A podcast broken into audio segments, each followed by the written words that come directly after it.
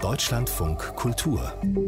Kulturtipps der israelische Pianist, Komponist und Arrangeur Shai Maestro gilt aktuell als einer der kreativsten Vertreter des Modern Jazz. Bekannt wurde er bereits als langjähriger Pianist im Trio des Bassisten Avishai Cohen. Mit seinem eigenen Shai Maestro Trio gelangte er selbst in die erste Liga des internationalen Jazz. Ergänzt zum Quartett mit dem Trompeter Philip Dizek stellt er heute sein neuestes Album Human in Dortmund vor.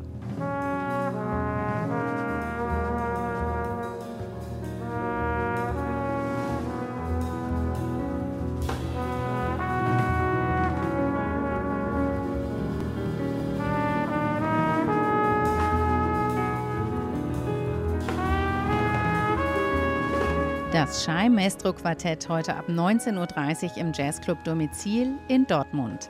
Ende September spielt Maestro beim Jazzfestival Esslingen. Es ist wichtig, dass die multikulturellen Richtungen auch in der Lehrerschaft vertreten sind. Ja klar, klar. Sie lebt in Leipzig und wird von ihren Freunden nur Schoko genannt, platt bezogen auf ihre Hautfarbe. Während die Hauptdarstellerin Ivy im neuen Kinofilm Ivy wie Ivy auf der Suche nach einer Festanstellung als Lehrerin ist, steht sie eines Tages unverhofft ihrer Halbschwester Naomi gegenüber, von der sie bisher nichts wusste.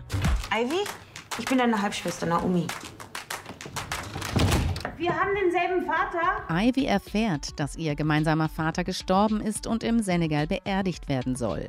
Sie beginnt, sich mit ihren Wurzeln auseinanderzusetzen. Dabei stellt sie nicht nur ihren Spitznamen in Frage, sondern auch ihr bisheriges Selbstbild. Ivy wie Ivy. Der Film von Sarah Blaskiewicz ist jetzt in den Kinos.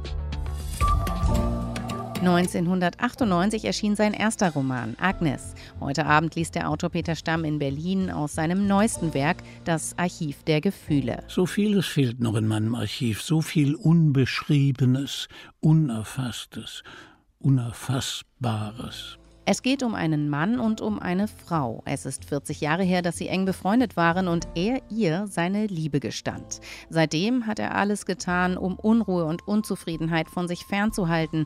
Er hat sich immer mehr zurückgezogen und nur noch in der Fantasie gelebt. Er hat sein Leben versäumt. Aber jetzt taucht Franziska wieder auf. Gefährdet das seine geschützte Existenz oder nimmt er diese zweite Chance wahr? Plötzlich geht sie neben mir. Sie sagt nichts, lächelt mich nur an, als ich zu ihr hinüberschaue, dieses verschmitzte Lächeln, das ich nie ganz deuten konnte und vielleicht deshalb so sehr liebe an ihr. Das Archiv der Gefühle, Lesung und Gespräch mit Peter Stamm heute um 20 Uhr in der Backfabrik in Berlin, morgen Abend in Bremen.